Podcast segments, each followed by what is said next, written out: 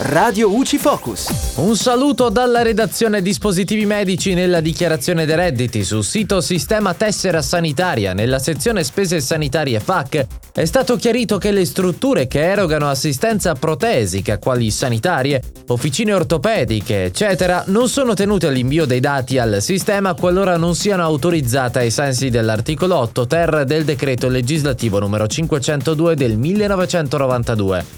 In ogni caso, la spesa sostenuta per l'acquisto del dispositivo medico, anche se non è stata inserita dall'Agenzia delle Entrate nella precompilata, può essere indicata nella dichiarazione dei redditi e in presenza di tutti i requisiti richiesti dalla legge è possibile ottenere la detrazione del 19%. Da Mattia Iannarelli e la redazione è tutto, al prossimo aggiornamento.